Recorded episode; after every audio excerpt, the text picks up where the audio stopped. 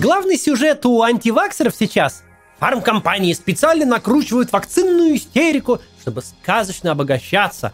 Весь Твиттер почти на всех языках дружно ненавидит Биг Фарму. Этот сюжет в принципе идиотский. На всей вашей жизни кто-то обогащается, а если вы не будете прививаться, то могут обогатиться и производители гробов. Но раз уж есть такой сюжет, нужно объяснить две вещи. Почему с точки зрения фармы вакцины совершенно не золотое дно, а во-вторых, почему фарма одной своей бизнес-моделью желает человечеству добра. То есть зарабатывать деньги на добре. Бизнес фармацевтических компаний очень похож на бизнес IT-корпораций. Собственно, бизнес-модель производства софта напрямую заимствована с э, производства лекарств. Разработка нового препарата стоит огромных денег. Много высокооплачиваемых людей с использованием крайне дорогостоящего оборудования годами работают над новым препаратом. Часто их усилия не приводят к результату. И прежде чем вы получите прошедший все исследования, получивший все допуски и лицензии препарат, вы потратите прорву денег. Ровно как и в IT, прежде чем у вас будет пригодная к продаже игра, операционная система и текстовый процессор, будут потрачены сотни тысяч и миллионы долларов. С другой стороны, равно как и в IT, у конечного продукта де-факто отсутствует себестоимость. Цифровая копия фотошопа, который вы скачиваете с сайта Adobe, самому Adobe стоит условный 0 долларов. Ну, не 0, там трафик стоит какую-то долю цента, но вообще-то 0. Все расходы — это разработка, маржинальность конечного продукта около 100%.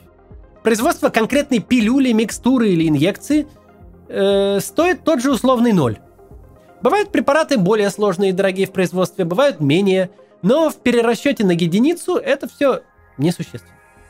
Существенно три момента. Собственно, разработка, маркетинг и логистика. Зная это, легко понять, что с точки зрения фармы нужно производить. Нужно производить единичные препараты для лечения очень редких и сложных заболеваний.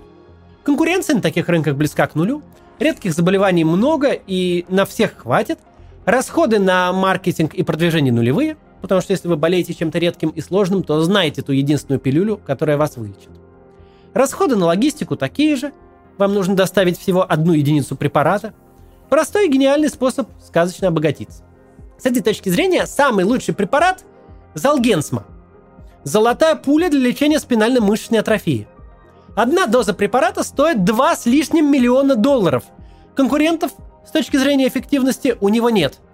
Каждая семья, где родился ребенок с СМА, не имеет выбора. Она заплатит, соберет пожертвованиями, потребует с государства именно за. Компания, отдав за производство условный 0 долларов, столько же э, за логистику и маркетинг, продает одну единицу препарата и сразу же зарабатывает 2 с лишним миллиона. Характерно, что именно в этом вопросе, где корпорации правда купаются в деньгах, нет никакой дискуссии и никакой теории заговора. А совсем даже наоборот. Не только семьи с СМА, но и все общество стоит над правительством и требует обеспечить больных самым дорогим на свете лекарством. Немедленно стуки пошли и купили за 2,5 миллиона долларов, из бюджета вынули и положили. С какого фига еще вчера это не сделано? Таков в этом вопросе общественный запрос – не нужны огромные производственные мощности, не нужно строить новые заводы, вводить огромные производственные линии с шансом на провал, слушать какие-то тонны антиваксеров и теории заговоров про себя. Одна единица ушла на рынок, гарантированно продалась по цене премиальной квартиры в центре Нью-Йорка. И все еще и довольны и рады. Что такое с точки зрения фармкомпаний вакцина от ковида? Ну, во-первых, это гигантские, ни с чем не сравнимые инвестиции. Рынок вакцин одним скачком увеличивается – если в мирное время еще в 2019 году общий объем мирового рынка вакцин не превышал 40 миллиардов долларов, то в 2021 он уже оценивается в 187 миллиардов, рост в 5 раз. Кажется, что это очень хорошо, но вообще-то нет, есть существенный нюанс.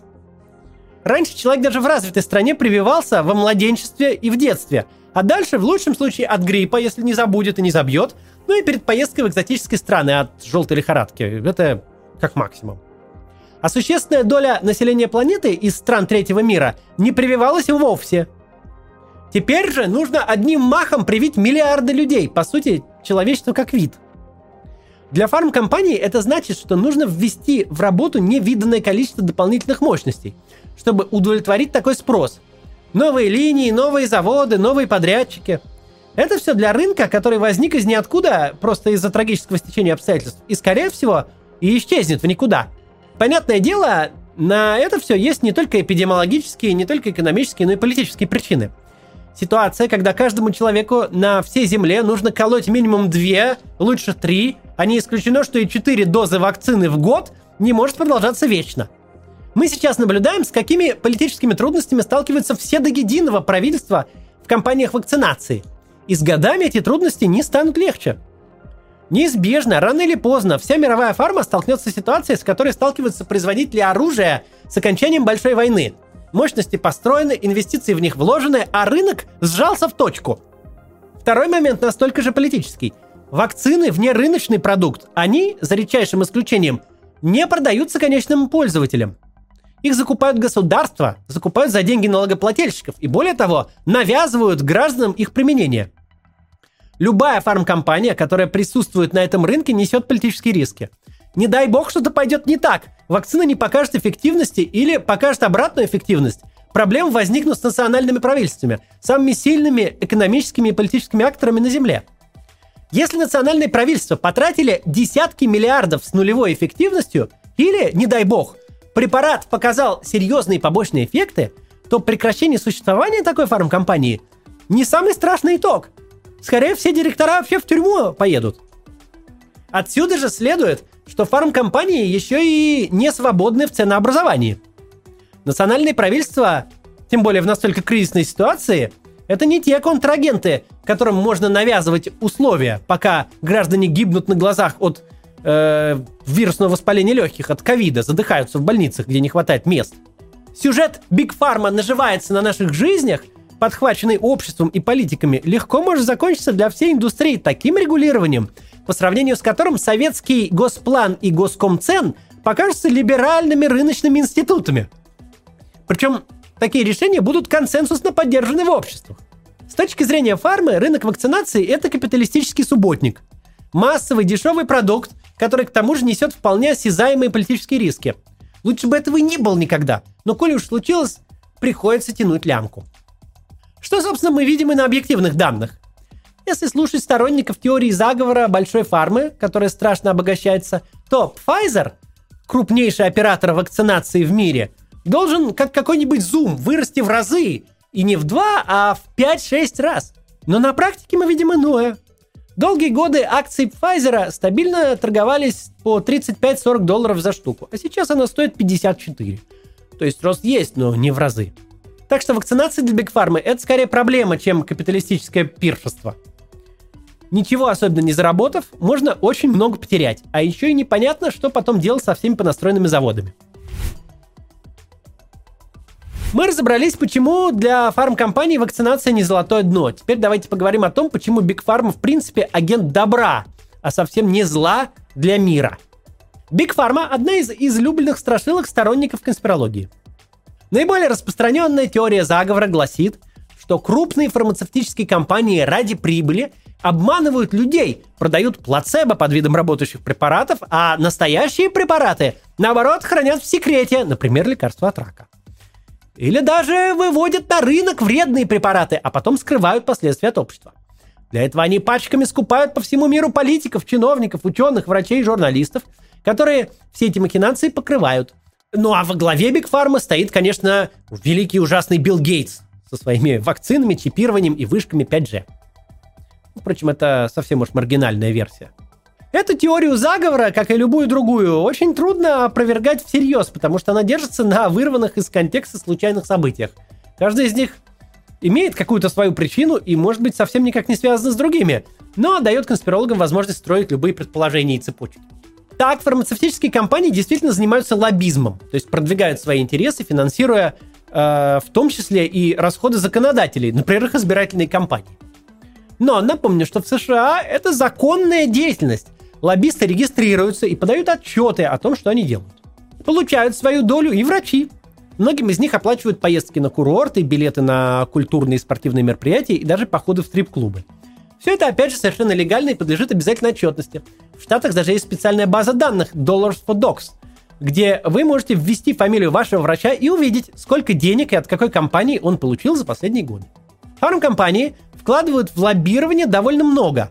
За два десятилетия, с 98 по 2018, они потратили без малого 5 миллиардов долларов, продвинув несколько тысяч законов. Это позволяет им получать конкурентные преимущества. Например, цена на некоторые препараты в Соединенных Штатах может быть в 2-3 раза выше, чем в других странах. Сами фармакологи оправдывают это тем, что разработка лекарств требует больших инвестиций, которые еще не факт, что окупятся. В любом случае, тут не идет речи о каком-то сговоре фармацевтических компаний и правительства ради обмана человечества. Это обычная коммерческая деятельность, когда бизнес пытается увеличить свою прибыль, используя для этого любую возможность, в том числе и легальную лоббистскую деятельность. Если посмотреть на другие отрасли, то мы увидим точно такую же картину. Крупные корпорации стремятся занять весь рынок, вытеснив с него конкурентов. Теперь, что касается создания вредных препаратов. Действительно, в истории были примеры, когда на рынок попадали лекарства, вредившие людям. Например, во второй половине 50-х годов был создан препарат талидомид, помогавший бороться с бессонницей. Позже выяснилось, что прием талидомида беременными женщинами может приводить к рождению детей с физическими отклонениями. Сначала производители отрицали связь, но после поднявшегося скандала были вынуждены свой препарат с рынка убрать и выплатить компенсации пострадавшим.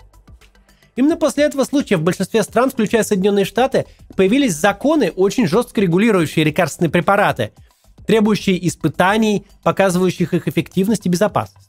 Таких примеров можно найти еще немало, в том числе и из более близкого к нам времени.